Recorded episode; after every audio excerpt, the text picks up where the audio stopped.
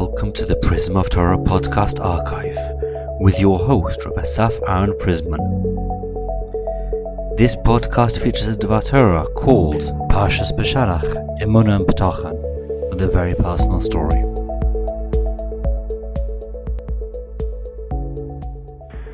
Shalom to everyone. A very emotional thing happened to us this week, and I want to share it with you, and it's very fitting for this week's Parsha.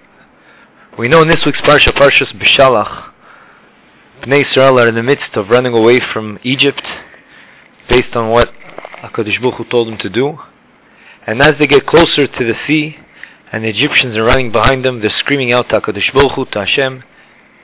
And at one point, Hakadosh Baruch Hu tells Moshe in Perek Yud Pasuk Tesvav, "Vayomer Hashem al Moshe, ma titzak elai." Daber l'bnei Israel ve'isau, which is translated to be that Hashem said to Moshe, "Why do you cry out to me? Speak to the Jewish people and let them journey," meaning let them move on. And it seems to be saying to them, "Move on, continue running into the ocean and running away from the Egyptians."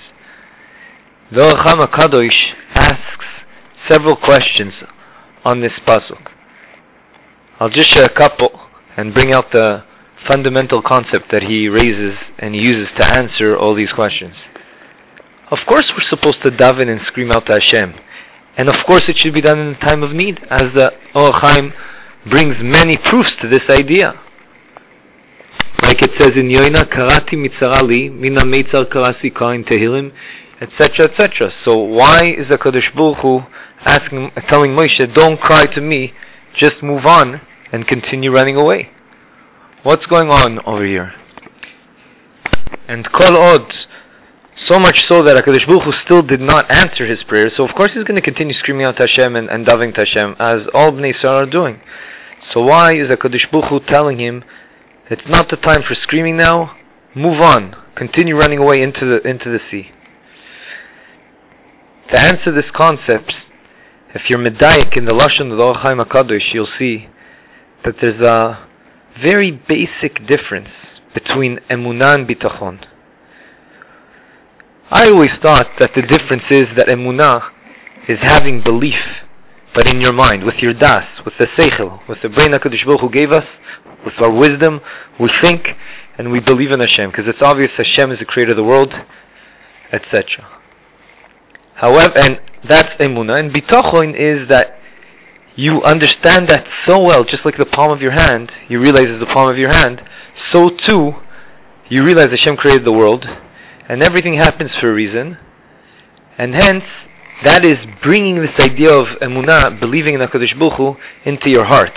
As it says in the Pasuk, "Ve'yadata ayom," you should know that Hashem is the Creator, and have Emunah in Hashem.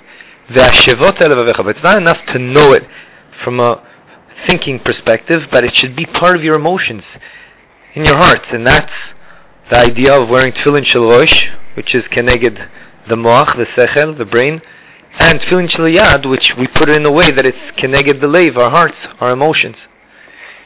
But I think the Ohr Ha'chaim HaKadosh is saying more than that. In order to move to a higher level and not leave it just in emunah, just in believing, which bitachon is a higher level, and of course you can't just get to bitachon without going through station number 1, which is Emuna. In order to do that, you have to bring it into Olam HaMaiseh. That's what the Orchai Makhadosh says. And when you bring it to Olam HaMaiseh, which means you bring it into actions, it's not enough to have it theoretical in your mind. You have to bring it to actions. Many people say, "Don't look at me, in my heart I really believe." That's very nice, and that's station number 1. But what we all aspire to, and our aim and goal should be to get to station number 2. It's very nice that we can think and we can tell others, "Yeah, everything's for the best and everything's great. And Hashem is the creator and we're going to do Torah and mitzvahs, of course we want to, and we're going to bring up a family like that." But we have to get to station number 2. Station number 2 is bitachon, that we bring into the world of maaseh, the world of actions. And that answers all the Ohr Ha'chaim HaKadosh's questions. HaKadosh Baruch Hu wanted to give merit and extra schuyos to B'nai Israel to be saved now. As we know, the angel said to HaKadosh Baruch Hu, "Why are you saving B'nai Israel?" They were doing sacrifices, the Egyptians, and so were the B'nai Israel. So what's the difference? So Hashem wanted to give them opportunities to merit and be zeche and be on the level that they deserve to be saved.